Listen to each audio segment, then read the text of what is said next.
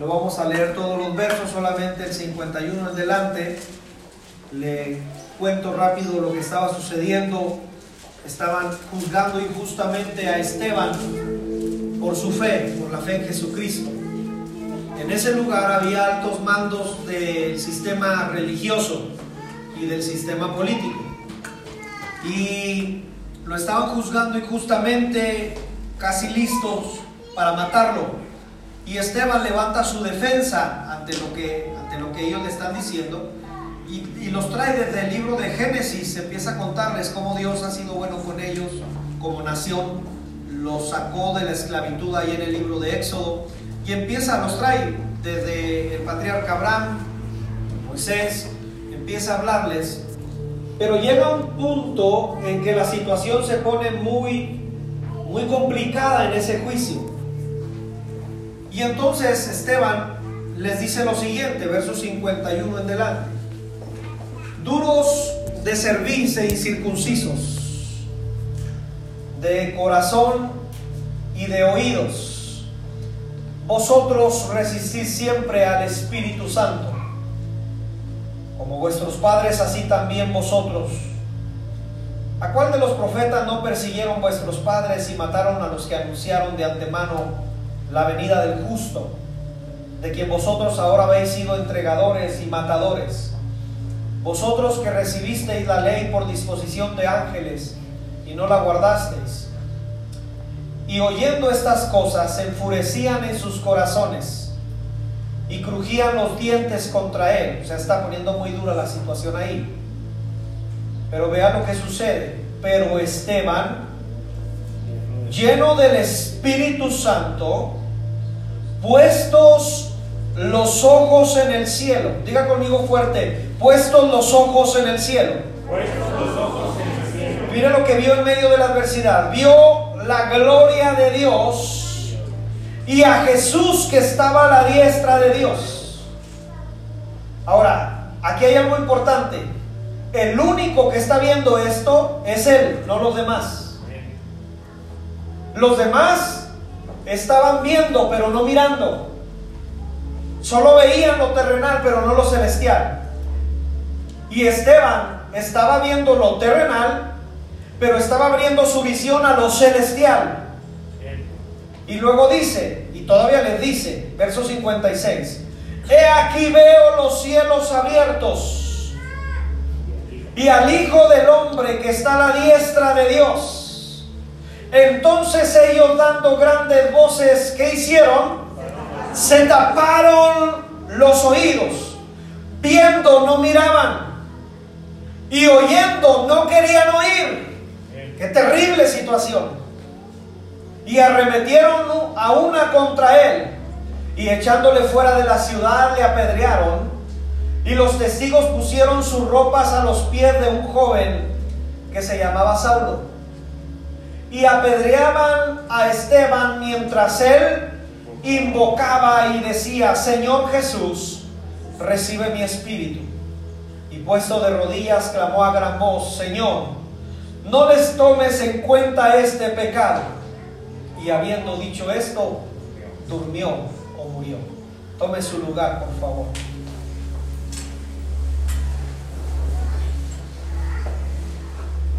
Hay una gran necesidad de la iglesia hoy en día de abrir nuestros ojos y abrir nuestros oídos a lo que Dios está hablando. En este contexto que le acabo de contar, hay mucha gente, pero solo uno ve la gloria de Dios y a Jesús sentado sobre un trono. Le he contado con anterioridad, pero es necesario hacerlo para introducirme, que en mi juventud, cuando viví por tres años en la ciudad de Monterrey, estaba en la carrera de enfermería en el CONALEP. Duré seis semestres en la carrera de enfermería allá en la ciudad de Monterrey, Nuevo León. Y en el quinto semestre, desde el cuarto nos estaban diciendo, prepárense para ir a hacer prácticas. Tienen que ir a hacer prácticas a los hospitales. Y en el quinto semestre entré a las prácticas. El seguro me quedaba como a dos horas de la casa donde vivía. Tenía que tomar un camión, luego el metro y luego tomar otro, otro camión. Y llegaba al seguro a hacer mis prácticas. Y en el seguro, cuando la gente que trabaja ahí para el IMSS, saben que vas a hacer tus prácticas, te mueven para donde ellos quieren, no te dejan en un lugar. Es decir, de pronto te ponen a atender a los que vienen a las citas y tú tienes que anotar las citas. Y aunque tú les anotas que apenas yo creo están atendiendo a uno que anoté yo, o sea, desde, el 1900 y tanto. sí, ¿verdad? Porque las citas las dan así muy alejadas. Y en otros otro, otro momentos me ponían donde se lavan las cobijas de los enfermos. Nos movían para todas las áreas. Y una ocasión, cuando llegué, me dijeron, vas con el doctor otorrinolaringólogo. Hay poder, dije, ¿qué es esto? Y ya me dijeron, es por tal área y tienes que estar con él porque su enfermera no vino, entonces tú le vas a ayudar hoy. Perfecto, llegué, me presenté con el doctor muy amable, por cierto, un doctor muy joven y muy amable. El otorrinolaringólogo, espero haberlo dicho bien, es el doctor que se especializa en las enfermedades del oído la nariz y la garganta. Por eso es que ese nombre es tan largo. Y estaba yo haciendo mis prácticas y eh, me dijo ahorita prepara estas cosas, estas herramientas, vamos a trabajar con esto, eh, esteriliza todo esto y yo le hice caso a todo lo que él me decía. Luego me dijo, ahorita a las 3 empiezan las citas y empieza a llegar la gente. El primer paciente que llegó ese día, y era mi primer día ahí en esa, en esa área, Ah, era un anciano, aproximadamente yo creo que tendría entre 69 y 70 años este anciano. Llegó este señor y, en cuanto llegó notamos algo raro. Habló fuerte. Buenas tardes. Nosotros dijimos, ¿por qué habló fuerte? Buenas tardes. Nos dimos cuenta al momento que no escuchaba bien. Y ya le dijo el doctor, no escucha bien, don. No, Ok, siéntese. Ya se sentó el Señor. ¿Qué le pasa? Pues hace un tiempo, le dijo el anciano, dejé de escuchar gradualmente de mi lado derecho y después del lado izquierdo, de tal manera que ya casi no oigo nada. Entonces el doctor empezó a notar, dijo, ok, gradualmente, no fue de repente, no fue un oído, fueron los dos. Usted sabe, ¿no? La sabiduría de los doctores. Empezaron rápido a notar este doctor. Y entonces le, le preguntó el doctor sabiamente, ¿cada cuándo, Señor, lava sus oídos usted? Y el Señor me volteó a ver y me dijo, pues no, yo creo que nunca, venga. ok, dijo el doctor. Entonces ya como que ya había puesto algo más, ¿no? Allá sus anotaciones. Entonces me dijo el doctor, vaya por ese recipiente, es así, así, me dio las indicaciones. Va a traer una jeringa, la jeringa es gruesa de tal tamaño. Ahí usted va a pedir un líquido para el oído, el líquido se llama de tal nombre. Luego va a traer unas gasas. Yo fui traje todo, cuando llegué se lo puse al doctor, me dijo, esterilice todo. Lo esterilicé, lo limpié. Y luego me dijo el doctor, ese líquido que viene, métalo en la jeringa y démelo por favor. Se lo puse, tiene que hacerle todo al doctor. Se lo puse, se lo di en sus manos. Y luego el doctor le dijo, Señor, le voy a meter este líquido en su oído derecho. Le tenía que gritar. Sí, dijo el Señor. Y luego me dijo, por favor, lo que le pedí, el, el traste que le pedí, póngalo ahí, en su oído, ahí enseguida. Y le dijo al Señor, en unos dos minutos usted va a empezar a sentir algo raro. Por favor, hágase así. Y el Señor entendió todo. Hermano, metió el líquido, ya le he contado esto, empezaron a salir plastas de pastel de chocolate. Ahora, salió la primera plasta dura. Da asco, ¿verdad? Si a usted no le gusta nada enfermería y la medicina, le da asco. A mí no me dio asco. Es más, yo, estaba, yo le puse velita y dije, sople, le sople. Entonces, Hermano, salió la primera plasta y yo pensé que, lo que le había llevado al doctor iba a ser para los dos oídos. Hermano, le metió el líquido y empezó, salió esa plasta y empezó a salir cerilla. No sé de dónde tanta cerilla. Entonces le dijo, Señor, ¿hace cuánto no lavaba sus oídos? Pues no me acuerdo, oiga, le dijo el Señor, pero le salían plazas. De tal manera que el recipiente que llevé se llenó. No era un recipiente pequeño y se llenó. y yo buscaba de dónde podía salir tanta cerilla. Luego el doctor hizo la misma operación en el oído izquierdo. Le dijo, ahora va el izquierdo, don. Y sí, le metió el líquido el doctor. Empezó a salir plasta. Otra vez salió primero una plasta dura, fea, se veía fea, dura. Pum, sale una plasta y de repente empieza a salir la cerilla. Y luego el doctor le dijo al paciente, ya me escucha. Sí, oiga. Era eso, Señor. Es un descuido de su higiene. Las, las orejas o el oído, le dijo el doctor, no se lavan con cotonetes. No, no, no, no. Cuando se bañe, el chorro del agua, usted meta su dedo hasta donde le dé. Y ya cuando se sale de bañar, haga esto para que sola la cerilla, su cuerpo la va a desechar. Eso es limpieza de sus oídos.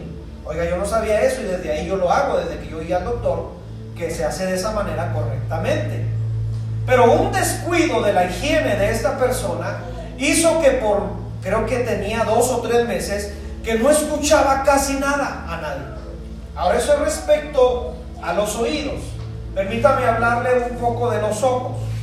Hace como unos tres años atrás, cuatro años atrás, perdón, viajamos mi esposa y yo a una asamblea, estábamos en la ciudad de Hermosillo, y teníamos pendientes aquí en Chihuahua qué hacer. Entonces le dije, tomamos la mala decisión. Le dije, ¿qué te parece si viajamos de noche? Yo iba manejando, le dije, ¿qué te parece si nos regresamos ahorita en la noche? Son las, eran como las 6, 7 de la tarde. Le dije, ahorita a las 8 alistamos todo y nos vamos a Chihuahua. Me dijo, órale, vámonos. Alistamos maletas, las subimos al carro. Fuimos a cenar y nos, venimos para Chihuahua. Hermano, yo venía en la noche y yo sentía que mis ojos no daban para más. 2, 3 de la mañana venir manejando por la sierra, en mi caso es muy pesado. Mis ojos venían llor y llores, mis ojos así por tanto estar tratando de hacer el esfuerzo de mirar, de ver a mi alrededor. De tal manera que llegamos aquí a la ciudad, descanso esa mañana un rato, teníamos pendientes que hacer, los fuimos a hacer. Y cuando yo a, cierta hora del día veo que que mis ojos, que, mi vista, perdón, empiezo a ver borroso y me asusté. Y dije, Santa María Purísima, sin pecado concebido. Santo Dios, dije, no, no veo bien. Y no le quería decir a mi esposa para que no se asustara porque andábamos en el centro y yo andaba manejando. Y dije, veo borroso, ¿qué pasa? Y, así una hora, dos horas me preocupé. Hasta que estando en el centro le dije a mi esposa, oye, te tengo que decir algo, estoy viendo borroso. O sea, no te alcanzo a ver bien, veo borroso. Me dijo, aquí a la vuelta vi un oculista, vamos. Fuimos rápido al oculista, gracias a Dios no tenía tanta gente, llegué, me atendió, me pasó la, la persona, era una doctora, me atendió, empezó a hacerme las pruebas y me dijo, eh, eh, empezó a ponerme luz en los ojos y me dijo, sus ojos están muy dañados.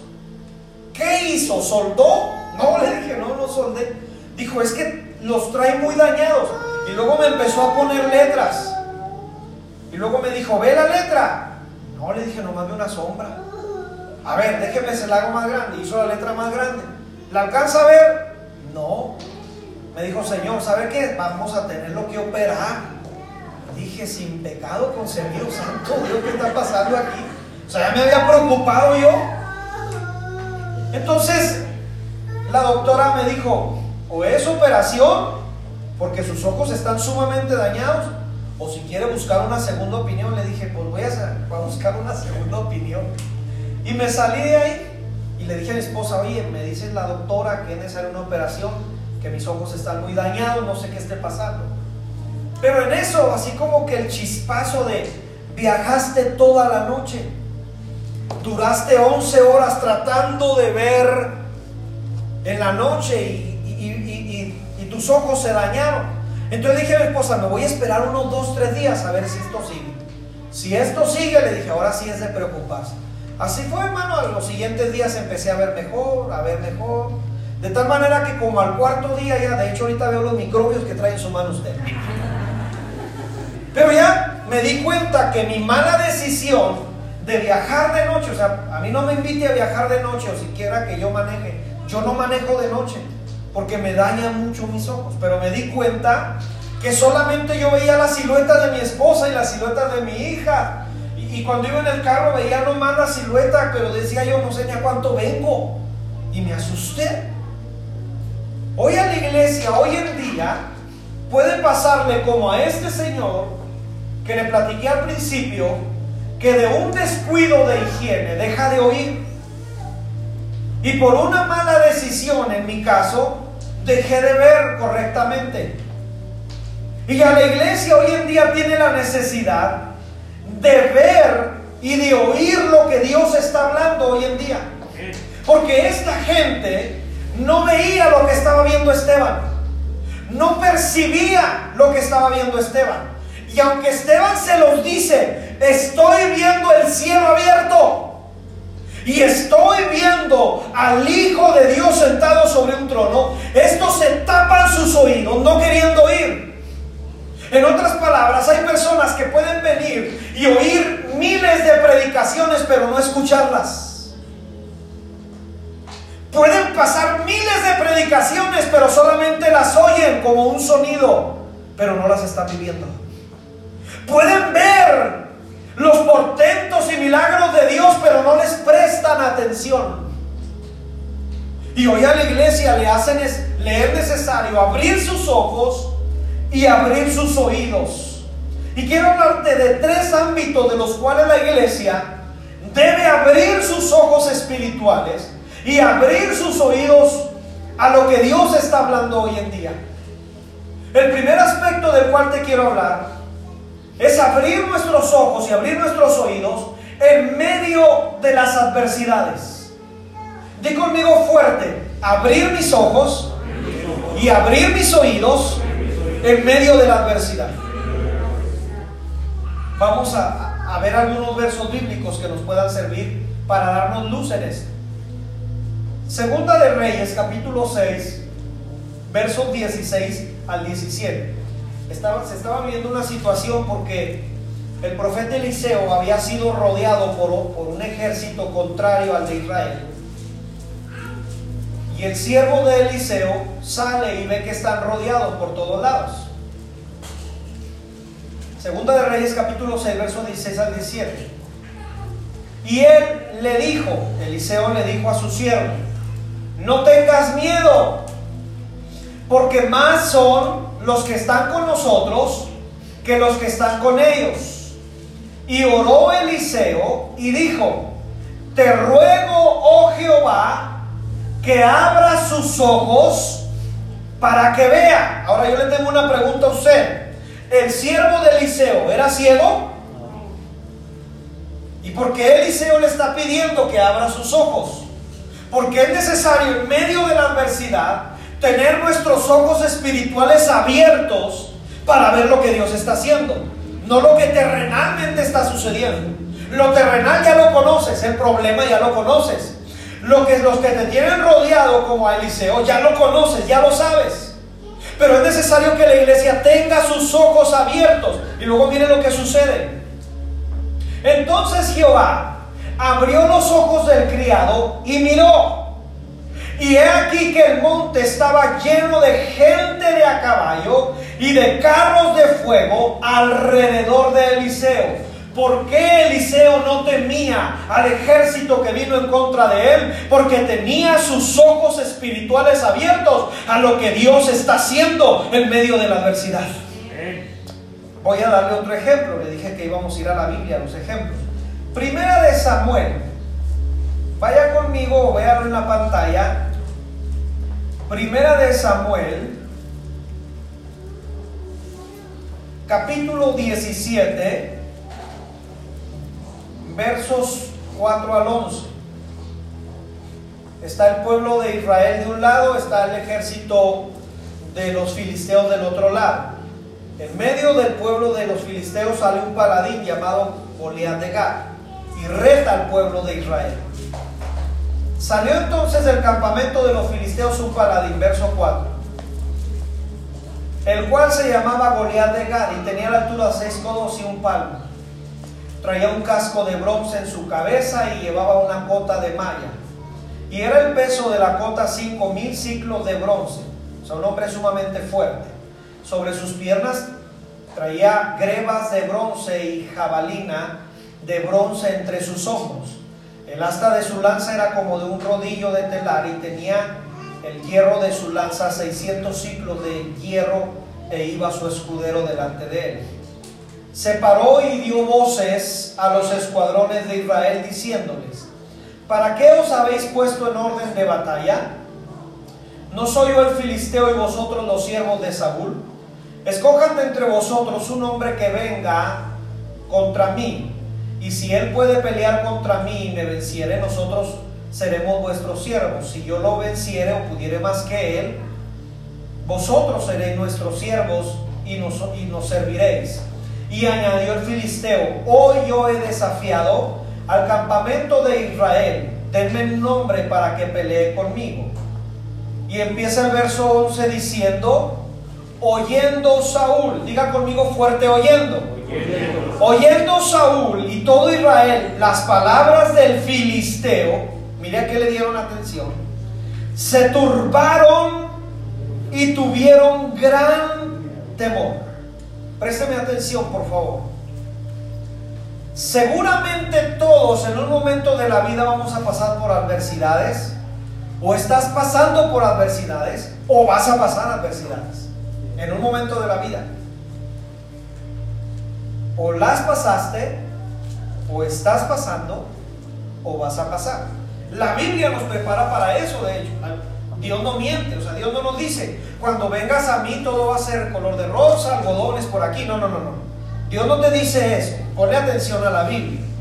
Dios nos dice, por ejemplo, Salmos 34, 19, muchas son las aflicciones del justo pero de todas ellas te va a librar Jehová. Juan 16, 33. Tengan paz. En el mundo tendréis aflicciones, pero confía, yo he vencido al mundo. Es decir, Dios sí nos prepara para las, para las aflicciones o para las adversidades. El apóstol Pablo, por ejemplo, en Efesios capítulo 6, nos dice que nuestra guerra no es contra carne ni sangre. O sea, tienes que aumentarle la parte espiritual a esta situación. Entonces el apóstol Pablo nos dice, en medio de las adversidades tienes que tener tu armadura puesta. Él lo toma como una guerra. Entonces, la Biblia nos enseña que vamos a vivir adversidades, pero que en medio de esas adversidades que vivas, o en medio de esas situaciones que vivamos, la Biblia nos invita a tener nuestros ojos y nuestros oídos abiertos a lo que Dios está hablando en medio de la adversidad. El siervo de Eliseo no era ciego. Lo que pasa es que no veía en medio de la adversidad la mano de Dios. Una cosa es ver y otra cosa es mirar. Y entonces el siervo solamente dio atención a lo terrenal. Pero mientras suceda las situaciones en lo terrenal, créeme que en lo celestial Dios está peleando la batalla por nosotros. Solamente que tenemos que abrir nuestros ojos espirituales. Es decir, en medio de las adversidades yo puedo tener suma confianza de que un ejército está a favor de mí en lugar de que en contra de mí. Debo de entender que Dios pelea la batalla por mí y que son más los que están conmigo que los que están en contra de mí.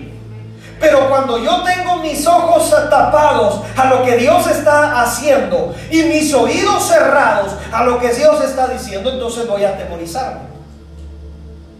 David, perdón, Saúl y el ejército de Israel tuvieron miedo ante esta situación, porque estaban dando atención a lo que Goliat le estaba diciendo. En este ámbito de los ojos abiertos, déjame hablarte del ámbito de los ojos abiertos, es aplicable que el mismo Esteban estaba viviendo una situación, una adversidad, estaba por ser muerto. Es decir, lo están juzgando injustamente, listos para matarlo. Pero en medio de su adversidad, este hombre decide voltear al cielo con sus ojos espirituales. Tú y yo, en medio de las situaciones que vivimos, decidirás si voltear aquí en la tierra a lo que está sucediendo en la tierra o a lo que Dios está haciendo en el cielo. Y cuando Esteban está en medio de la situación de muerte, voltea a ver el cielo y el cielo se abre y le permite ver que Jesús como vencedor está en su trono de gloria. En otras palabras les, está diciendo, Esteban, esto que te va a suceder no es una derrota, es una victoria, porque uno está en su trono y si él venció, también tú eres vencedor en medio de la adversidad que tú estás viviendo ahorita. Esto es aplicable de lo de Esteban, también es aplicable al profeta Isaías, por ejemplo, capítulo 6 del libro de Isaías. Dice la escritura, en cuanto empieza el verso 1, dice la escritura, en el año en que murió el rey Usías. Usías para el pueblo de Israel era un rey en el cual tenían confianza plena en él. En el cual era un hombre que tenía a Israel en una buena posición económica, militar, social y en todos los aspectos. Cuando tú revisas la vida de Usías y lo que hizo como rey, era un excelente rey. Así lo dice la Biblia. Era un rey temeroso de Jehová. Pero el día que, que, que permitió enorgullecerse más o creerse más de lo que él estaba diciendo, entonces le vino una enfermedad y muere. Y la confianza del pueblo de Israel se les va con ese hombre. Por eso es que el profeta Isaías escribe, en el año en que murió el rey Usías, hay una incertidumbre, hay una desconfianza, hay tristeza, hay angustia. ¿Qué irá a suceder? Murió nuestro rey y por lo tanto tenemos un problema. Los demás ejércitos pueden venir a tomarnos. Y el pueblo de Israel está en incertidumbre y Isaías decide ver una visión que Dios le muestra. En el año en que murió el rey Usías, vi yo al Señor sentado sobre un trono alto y sublime. En medio de las adversidades pueden ser abiertos tus ojos para ver al rey de reyes en su trono. Y cuando un rey está sentado en su trono de gloria, todo está en orden y nada se le ha salido de control. Porque mientras el rey está en su... Alguien debería gozarse en esta tarde. Mientras el rey está sentado en su trono de gloria, todo se ha salido de control, mi amado. Entonces, Esteban está en una situación de muerte. Isaías está viviendo una situación eh, políticamente hablando, pero a los dos se les muestra en el ámbito espiritual que todo está en orden en el reino de Dios. Y si todo está en orden en el reino de Dios, no te preocupes, mi amado. Tenemos la confianza puesta que todo va a estar bien. ¿Alguien dice amén a esto? Pero tenemos que tener nuestros ojos espirituales abiertos hacia eso. Cuando la iglesia permite en Dios abrir sus ojos espirituales, tenemos confianza de que son más los que están con nosotros que los que están en contra de nosotros. Y que nuestros ojos, lejos de estar en incertidumbre, en desesperanza, podamos ver, porque hoy en día parece ser que la plática de la mayoría de las personas es esa. ¿Te has fijado? ¿Cómo está la situación económica? ¿Cómo está la situación social? ¿Cómo está la situación de enfermedades, de muertes? Y la iglesia debe de tener sus ojos abiertos y sus oídos abiertos a lo que Dios está hablando. Esto es aplicable también al verso que leímos o a los versos que leímos en, Samuel sobre la situación de David y Goliat. Saúl y su ejército prestan atención a lo que Goliat está hablando. Goliat, un hombre con una estatura tremenda, con una presencia de soldado tremenda. De hecho, se dice que un paladín era un hombre entrenado desde su adolescencia, desde su niñez, en la guerra. O sea, Goliat tenía todas las armas necesarias para terminar con David. Tenía todo lo necesario para terminar a cualquier hombre. Tenía el conocimiento, tenía la fuerza y tenía todo lo necesario. Eso es lo que terrenalmente el pueblo de Israel está viendo. Pero el pueblo de Israel le presta atención a las palabras de Goliat. Tú y yo tenemos la decisión de prestarle atención a lo que el mundo dice. Te cuento lo que el mundo dice para que lo sepas. Dice el mundo ahorita que estamos a un punto de entrar en una crisis financiera respecto a lo que está sucediendo mundialmente. Si sabías que los de Estados Unidos ahora echan gasolina en México, sí, te diste cuenta, ¿verdad? O sea, qué raro. Qué raro que la situación económica en Estados Unidos esté variando. Y entonces los especialistas dicen, el Goliat dice, la situación económica está dura en todo el mundo. Y estamos a un punto de entrar a una depreciación financiera. Y si llega esa depreciación financiera, los accionistas sacan sus acciones, son de ellos. Pero entonces no hay capital para que se pueda rendir en el mundo. ¿Y el mundo con qué trabaja si no hay capital? Entonces puede entrar una hambruna. Entonces puede entrar necesidad en los estados, en los lugares con más necesidad, en el mundo. Eso es lo que dice el mundo. El mundo hoy en día dice, se dieron cuenta que China está otra vez contagiado con un COVID. Y te has dado cuenta que esa ola viene otra vez para el mundo. Eso es lo que el Goliat está hablando. Tú y yo vamos a decidir si abrir nuestros oídos a eso que Goliat está hablando. Si los abres y le das atención, te va a dar miedo, mi amado, y te va a dar temor.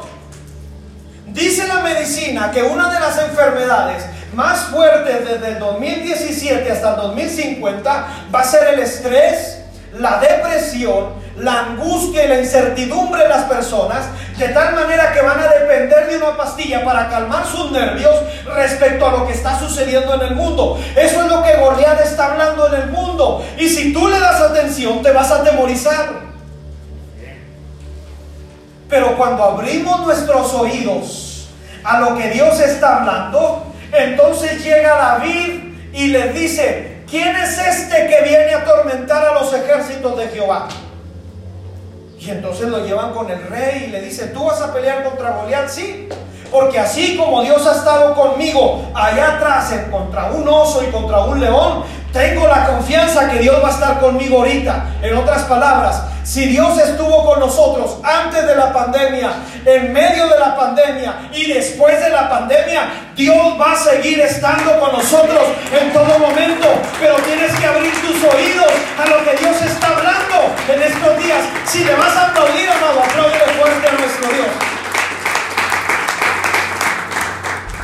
Y entonces David, con la confianza puesta en Dios, deja de ponerle atención a lo que Goliat está hablando. Y le da atención a las promesas de Dios. Ahora, el pueblo de Israel tenía promesas. Promesas de que Dios iba a estar con ellos en cada, en cada evento de batalla. Pero esto le da más atención a lo que Goliat está hablando. Por eso en medio de las adversidades, amados, es necesario que la iglesia abra sus ojos y abra sus oídos para que te des cuenta que Dios está con nosotros como poderoso gigante. ¿Alguien me dice amén en esta tarde? Aspecto número dos que te quiero hablar. Es necesario que la iglesia abra sus ojos y abra sus oídos a la palabra del Señor. Había una frase muy conocida en el Antiguo Testamento por los profetas cuando llegaban a profetizarle a un rey, a un príncipe, a un sacerdote o a alguien, la frase era, así dice Jehová. Es necesario darle atención a lo que Dios está hablando. Ahora, surge una pregunta. ¿Y dónde Dios me habla? Por medio de su palabra. Nos goza a los pentecosteses la, parte profética, nos alegra, nos gusta mucho. Y qué bueno, yo estoy de acuerdo con la profecía. Pero la profecía más segura ya la tienes en tus manos, que es la palabra del Señor. Esa es la profecía más segura. Y ese es el alimento para tu corazón, para mantenerte con vida. Y si no la escudriñas, y si no la lees, y si no la vives, y si no la pones en práctica, y si no la compartes, entonces te vas a desnutrir espiritualmente. Y un cristiano desnutrido es una persona que está lista para ser devorado por su enemigo, porque anda como león rugiente buscando a quien devorar. Lo he dicho muchas veces, no devora a quien ya tiene, devora a quien no tiene. O sea, no vino a destruir a alguien que ya destruyó un matrimonio. Quiere destruir a los matrimonios que son fuertes. Quiere destruir a las familias que son fuertes. Ese es su plan, ese es su propósito. Por lo tanto, nuestra vida debe estar alimentada por la palabra del Señor. ¿Alguien me sigue hasta aquí? Y en este aspecto, permíteme ejemplificártelo de esta manera. Al pueblo de Israel le descendía maná del cielo todas las mañanas. En el desierto le descendía maná todas las mañanas. Y les decían al pueblo de Israel, come lo que vas a comer y que tu familia coma lo que va a comer. No lo juntes para mañana porque se te va a echar a perder. Mañana Dios va a volver a hacer descender maná del cielo.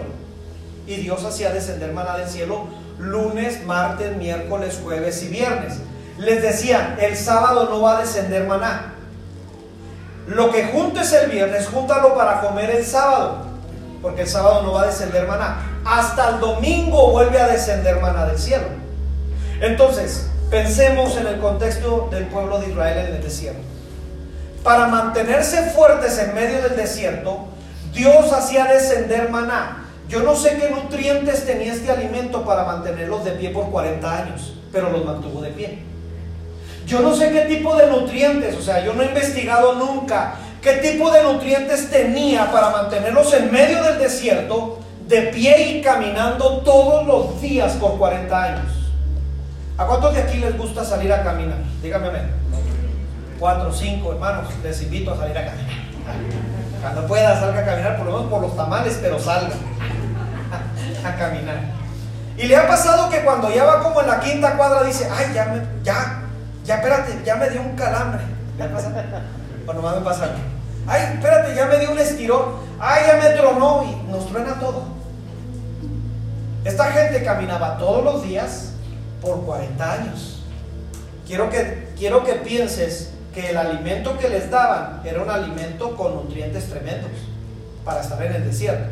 ¿Por qué te pongo a reflexionar en esto? Porque acá en los evangelios, en el evangelio de Juan, Jesús les decía, yo era el maná que descendía allá. A mí me necesitaban todos los días. ¿Y, ¿Y quién te enseñé yo la semana pasada? Que ese logo, la palabra de Dios, Jesús. Y que cuando yo voy a su palabra son los nutrientes que yo necesito. Qué bueno que puedes leer muchos libros y tener conocimiento de historia, de, todo lo que tú quieras tener. Pero lo que necesitas más es tener tu oído abierto a lo que Dios está hablando. Y Dios habla por medio de su palabra. ¿Cuántos me dicen amén? Por lo tanto, amado, yo me preocupo, aquí, aquí voy a sacar mi corazón pastoral. Yo me preocupo cuando dejo de ver a alguien dos, tres semanas porque yo digo, ¿de qué se estará alimentando? ¿Qué estará comiendo espiritualmente? ¿Estará echándose chucherías espirituales? Sí, sí conocen las chucherías espirituales. Las chucherías espirituales es meterse a una predicación de YouTube por ahí que alguien escuchó y que de repente la gente se mete esas predicaciones y lo viene y me dice, oiga, yo vi un video que ya descubrieron que Dios va a venir en tal fecha y le digo, ¿qué está viendo usted? Siéntese a leer la Biblia y escuchar a su pastor la palabra. Porque es lo que necesitamos para nutrirnos todos los días. O sea, lo que hoy te predico es para hoy, mi amado. Mañana Dios tiene algo más que ministrarte. El martes tiene algo más que ministrarte. Todos los días Dios hace descender maná sobre tu corazón, pero tú decides si nutrirte o quedarte desnutrido. Y la iglesia es necesario abrir sus ojos y abrir sus oídos a la palabra del Señor. ¿Alguien dice amén a esto? ¿Alguien puede darle un fuerte aplauso a Cristo?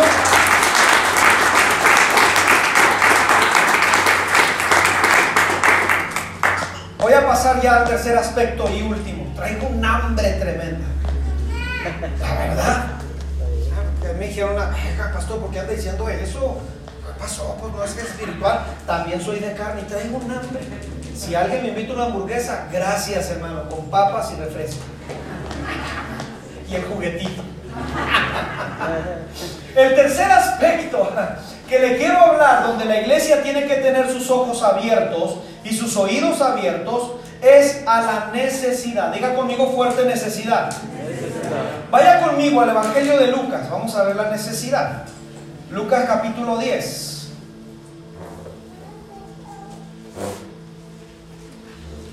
Lucas capítulo 10, versos 30 en delante.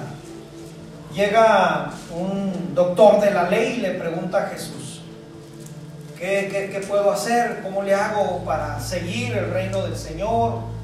Eh, portarme bien. Jesús le responde, ¿cuál es el mandamiento? Ah, amarás al Señor tu Dios y amarás a tu prójimo. Y entonces le pregunta a este hombre, ¿y quién es mi prójimo?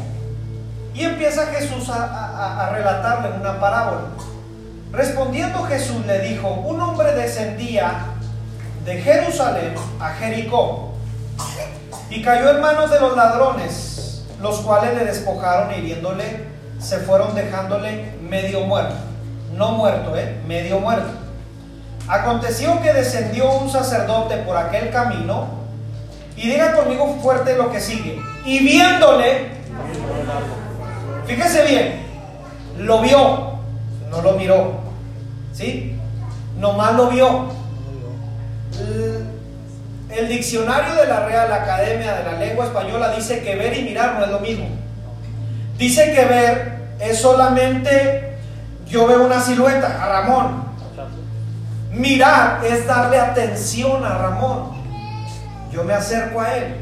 Ah, yo veo que trae su camisa, yo veo que trae su pantalón.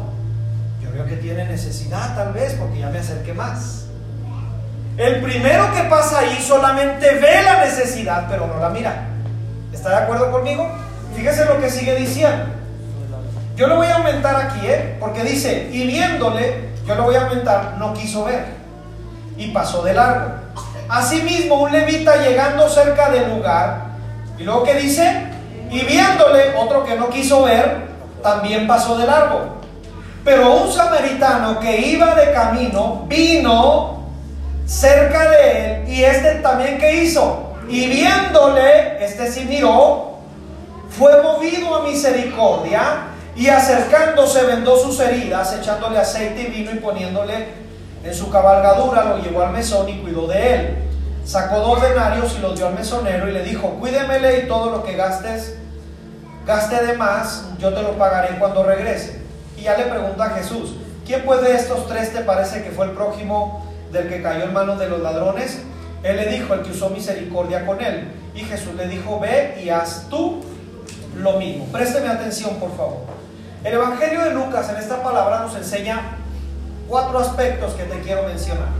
El primer aspecto es, hay personas que van a tomar caminos equivocados y eso no quiere decir que yo lo voy a juzgar. Hay personas a tu alrededor que han decidido tomar caminos equivocados. ¿Por qué te estoy hablando de esto? Los caminos para ir de Jerusalén a Jericó, cuando tú revisas el mapa, no era uno, eran varios caminos. Este era de 20 kilómetros, el más, el, el más corto, gracias, era el más corto. Pero también se sabía en este tiempo que este camino estaba infestado de ladrones. Entonces, este hombre del cual no nos dicen su nombre, decidió irse por un camino que no debía irse. Hay gente a tu alrededor que ha tomado caminos que no le ha convenido en un momento de su vida. No lo sé. Su papá tal vez se drogaba o tomaba y él decidió hacerlo. Y ahora te dice, ¿cómo le hago para dejar de tomar? Tú no estás ahí para juzgarle. Tú no estás para decirle, pues es que eres un tomador de primera, no entiendes. No sabes el camino que él decidió tomar. No lo juzgues, por favor. Una ocasión fui al centro de rehabilitación a, visitar a una persona y al visitar a esta persona me encuentro a otra persona que conozco. Y esta otra persona que conozco me ve y me dice, pastor, me vino a visitar. Yo la verdad no lo iba a visitar a él, iba a visitar al otro. Y le digo, ah, cómo me da gusto verte. Y me dice, pues sí, mire, aquí estoy otra vez en el centro de rehabilitación. Es como la quinta vez yo creo que estoy aquí, me dice. Y lo abracé y le dije, ¿por qué es la quinta vez que estás aquí? Y entonces él empezó a llorar y me dijo, porque cuando salgo de aquí y llego a mi casa, en cuanto pongo un pie en mi casa, mi papá y mi mamá me dicen, te damos dos días para que vuelvas a caer. Yo no soy para quien juzgar a ese hombre y decirle, ah, es que eres un drogadicto, no entiendes. Yo no soy para quien juzgarlo. Dios me está poniendo en su camino por algo. Dios te pone a tu alrededor gente con necesidad por algo. Tú vas a decidir si solamente verle y pasar de largo. Tú solamente vas a decidir si ver y decir, pues pobre necesitado, que Dios lo ayude. O mirarlo. Abrir tus ojos espirituales y decirle, Señor, yo veo en él un hombre tuyo, una mujer tuya. Yo veo que él está pasando esta necesidad, pero tú tienes planes y propósitos para este hombre o para esta mujer. Dios no te puso ahí por casualidad, mi hermano. No vas pasando en el camino de Jerusalén a Jericó con ese compañero de trabajo que te cuenta sus situaciones. O sea, no te las cuentas para que, no te las cuenta, perdón, para que tú digas, no me diga, a ver, cuénteme más. No te la cuenta para chisme. Te la está contando porque está pasando una necesidad y quiere que abras tus ojos a la necesidad. Quiere que abras tus oídos y lo oigas, que te está gritando por dentro que está pasando una situación de divorcio. Mientras tanto eres Gloria a Dios que tal vez tú llegues a tu casa y vives una vida matrimonial maravillosa, pero Él se está divorciando y te lo está gritando todos los días. Y tú decides si solamente verle y decir, ah, pues pobre, que Dios lo bendiga. O ya se lo tiene ganado, pues es que es muy así o muy así. Dios no te puso para eso, mi amado. Dios te puso para ayudarlo en medio de su necesidad. ¿Alguien me dice amén a esto? Ese es el primer aspecto que nos muestra Lucas. Permíteme decirte el segundo aspecto. El segundo aspecto es que los tres, el sacerdote, el levita y el samaritano, mm, vieron la necesidad, pero solo uno miró la necesidad. Otra vez, los tres vieron la necesidad, pero solo uno miró la necesidad qué se refiere, pastor, con eso? ¿Puedes venir, Elisa, por favor, poquito, hija, para, para identificar esto? Solamente para poner un ejemplo, gracias. Yo puedo solamente ver a Elisa y decirle, Eli, ¿cómo estás? Y ella me dice, bien, pero por dentro se está muriendo. ¿Sí? Y yo la veo en su aspecto. Y le digo, bueno, Eli, échale ganas. Esa es nuestra frase, ¿verdad? Échale ganitas pero puedo mirar su necesidad. Hola Eddie, ¿cómo estás? Te he visto últimamente tus ojos muy tristes. Es más, te he visto que durante los cultos estás llorando mucho. ¿En qué te puedo ayudar? Y ahí no solamente vi la necesidad, la miré la necesidad. Y ya me meto a la necesidad y le digo, ¿en qué puedo ayudarte con lo que estás pasando? Porque hay veces que la gente te muestra su rostro y te está gritando que le preguntes cómo estás para que ella te diga mal. Y tú le digas, ah, precisamente te había visto mal. No te había dicho porque me daba pena, pero he visto tus ojos muy tristes. He visto tu mirada perdida. ¿Me dejas orar por ti? Si se fija que ver y mirar no es lo mismo. Yo veo a Elisa y le puedo decir, acuérdese la frase, échale ganitas. O puedo decirle, ¿qué pasa en tus ojos y en tu rostro? Estoy viendo una necesidad de Dios muy fuerte y lo necesitas. ¿Alguien me está entendiendo hasta aquí? Puedes tomar tu lugar y ahorita te picho una coca. Gracias. Ese es el aspecto número dos. Aspecto número tres, que nos enseña Lucas. Los tres hombres, el sacerdote, el levita y el samaritano, tenían sus asuntos que hacer. Por eso es que iban en el camino corto. Y iban apurados. El camino corto de Jerusalén a Jericó era porque tenías que llegar rápido a Jericó a hacer algún, algún, algún asunto. Yo no puedo decir qué asunto iban a hacer. Lo que sí es que me dice la Biblia o me da a entender Lucas que estos hombres tenían sus asuntos y que dos de ellos no dejaron sus asuntos por la necesidad, pero uno sí. Uno se detuvo aunque tenía asuntos que hacer. ¿De qué te estoy hablando, iglesia, en esto? ¿A qué me estoy refiriendo? Aunque hay veces que tú y yo nos metemos en nuestra burbuja de nuestro mundo, tengo que llegar a mi trabajo, voy al súper, voy a hacer esto, pero en medio de ese camino te vas a topar con la necesidad. Tú decides si te paras o vas a tu asunto que tienes que hacer. Tú decides si decirle esa responsabilidad, espérame unos cinco minutos porque tengo que hablar con este hombre que me limpió el vidrio, porque estoy viendo su rostro en necesidad. Le, voy a, a, contar algo, por favor no se lo diga lo del primer culto, ¿está bien? Le pido, es más, si quiere ponga su mano así y diga, no prometo no decírselo a la Ok, no se lo diga lo del primer culto, ¿eh? Solamente va a quedar para usted y para los que están en fe. Para todo el mundo, ¿no? Facebook es bien chismoso. Tengo semanas que voy en mi auto y casualmente en los semáforos que me paso, perdón, que me paso.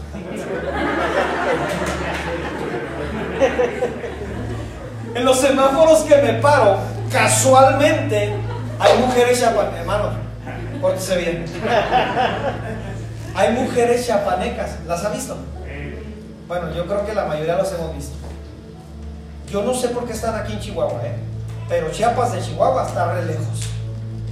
Yo no sé quién las trae, yo no sé qué comen esas mujeres, no lo sé. Pero los primeros días que las vi dije, ay, ¿por qué están estas personas aquí? ¿Qué, pasa con, estas personas? ¿Qué es lo que sucede? ¿Por está? Yo me empecé a hacer preguntas, pero solamente pasaba y las veía y les decía, ahí le va un peso, como el sacerdote y el levita. Pues ahí le va, hombre, para su necesidad, a ver cómo le hace. Pero últimamente en los semáforos que me estoy parando, el Espíritu Santo me dice, ¿qué vas a hacer con ellas?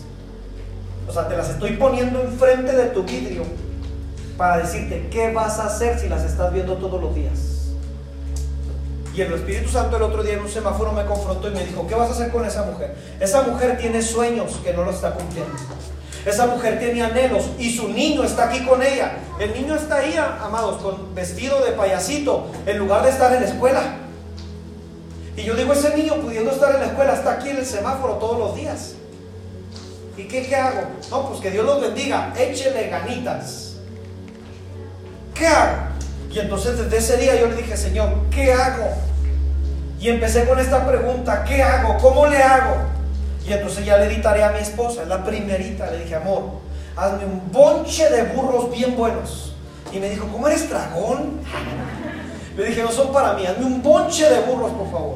Y me voy a ir por todos los semáforos que he visto a estas mujeres y me les voy a empezar a acercar con un burrito. Y ya sabe que con la comida como que uno platica mejor, ¿le ha pasado? Oiga, ¿por qué está aquí? ¿Y por qué está su hijo aquí? Y en caso de que no me quieran decir nada, le voy a decir, bueno, permítame traerle burritos una vez cada quincena. A lo mejor no lo voy a hacer todos los días, pero voy a traerle burritos porque quiero darle un alimento, algo. Y si de ella sale algo, decirme a mí y saber qué puedo hacer para ayudarla, las voy a hacer, en mi caso. A lo mejor en su caso es un joven que está limpiando su vidrio o, es uno que está en la tapia todos los días. No sé cuál es su caso. Cada quien tiene sus casos. En mi caso yo me he topado con estas mujeres y veo en sus ojos una tristeza terrible. Y le digo, Señor, estas mujeres no sé qué están haciendo a miles de kilómetros de su casa, pero por necesidad andan acá. Yo no sé qué está pasando. Algunos dicen, es que es una red que los trae. No sé, yo ignoro eso, amado. Lo que sé es que Dios me está poniendo la necesidad enfrente y me dice, ¿qué vas a hacer con la necesidad? Y aquí viene el cuarto aspecto del cual te quiero hablar que Lucas nos dice. El samaritano venía preparado con aceite, vendas y vino. La iglesia tiene siempre que traer aceite, vendas y vino. El aceite es la unción del Espíritu Santo que Dios ha puesto en tu vida para ser de bendición en la comunidad donde estamos. La unción es cuando tú hablas con una persona y le dices, yo no sé qué es lo que estás pasando, pero Dios me ministra que tú puedes hacer esto, que Dios va a hacer esto sobre ti. Esa es la unción que Dios está pasando para esa persona. El samaritano traía unción, aceite. Luego traía vendas.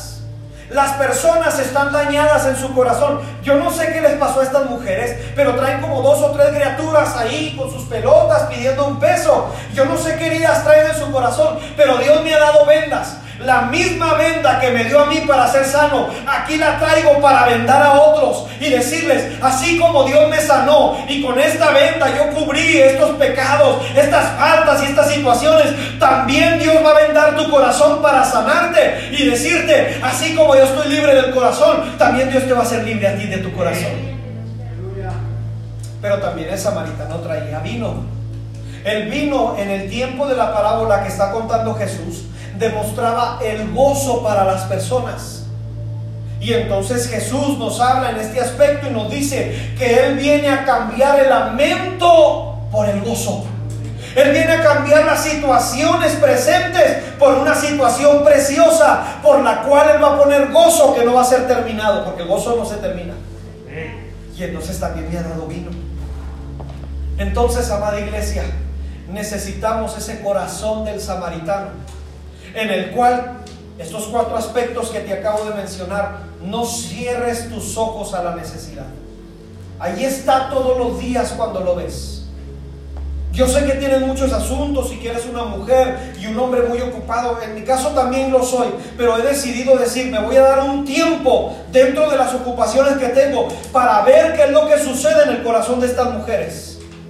No sé qué es lo que está sucediendo, pero el Espíritu Santo cuando me pone a verlas, Salen lágrimas de mis ojos y digo, yo no sé qué está haciendo esta mujer. Yo doy gracias a Dios porque mi mujer tiene una casa, tenemos nuestras hijas, están en la escuela, esto y el otro. Pero ¿de qué de ellas? Y por eso es que Dios me pasa enseguida de ellas y me dice, no solamente vea la necesidad, mírala. Ve sus ojos. Tú tienes un alimento, ahorita llegas, te echan tu pescadote, tus camarones. Gloria a Dios. Y ellos, iglesia, abramos nuestros ojos a la necesidad. No cierres tus ojos, no los cierres, no cierres tus oídos a lo que la gente te dice. Ellos te lo dicen porque tienen gran necesidad. ¿Alguien me dice amén hasta Yo quiero pedirte por favor que si te vas poniendo sobre tus pies.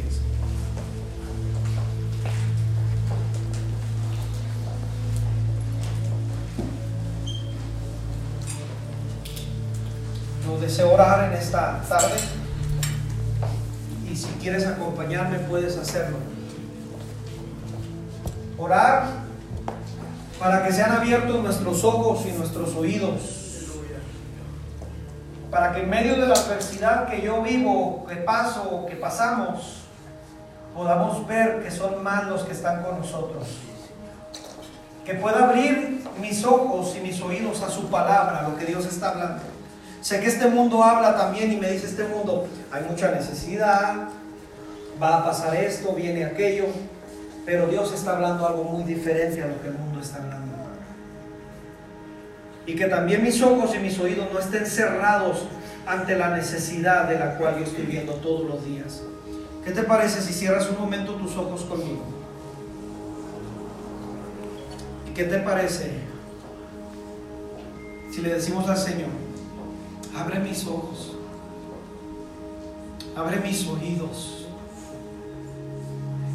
Hay un canto de Jaime Murrell que dice, ayúdame a mirar con tus ojos. Porque tal vez yo puedo actuar como el sacerdote, como el levita. Tengo mis ocupaciones, tengo mis responsabilidades y veo la necesidad ahí tirada en un lugar. tal vez yo diga, bueno, pues, se lo tiene ganado, tal vez. tal vez alguien opine, ¿por qué hacen esto? Siendo que yo puedo acercarme a mirar de cerca la necesidad. Señor, yo le ruego que abra los ojos y los oídos de la iglesia y los míos, los míos. Abra mis ojos a su palabra. Abra mis oídos a lo que usted está hablando. Oiré muchas voces, muchos Goliat que me dicen enfermedad, economía, situaciones. El Goliat viene y habla y empieza a decir, va a pasar esto, va a pasar aquello. Pero ¿qué está hablando Dios? ¿Qué estás diciendo tú, Señor? Que me estás hablando a mí, que yo escuche tu palabra. Abre mis oídos, abre mis ojos para escuchar lo que tú estás diciendo.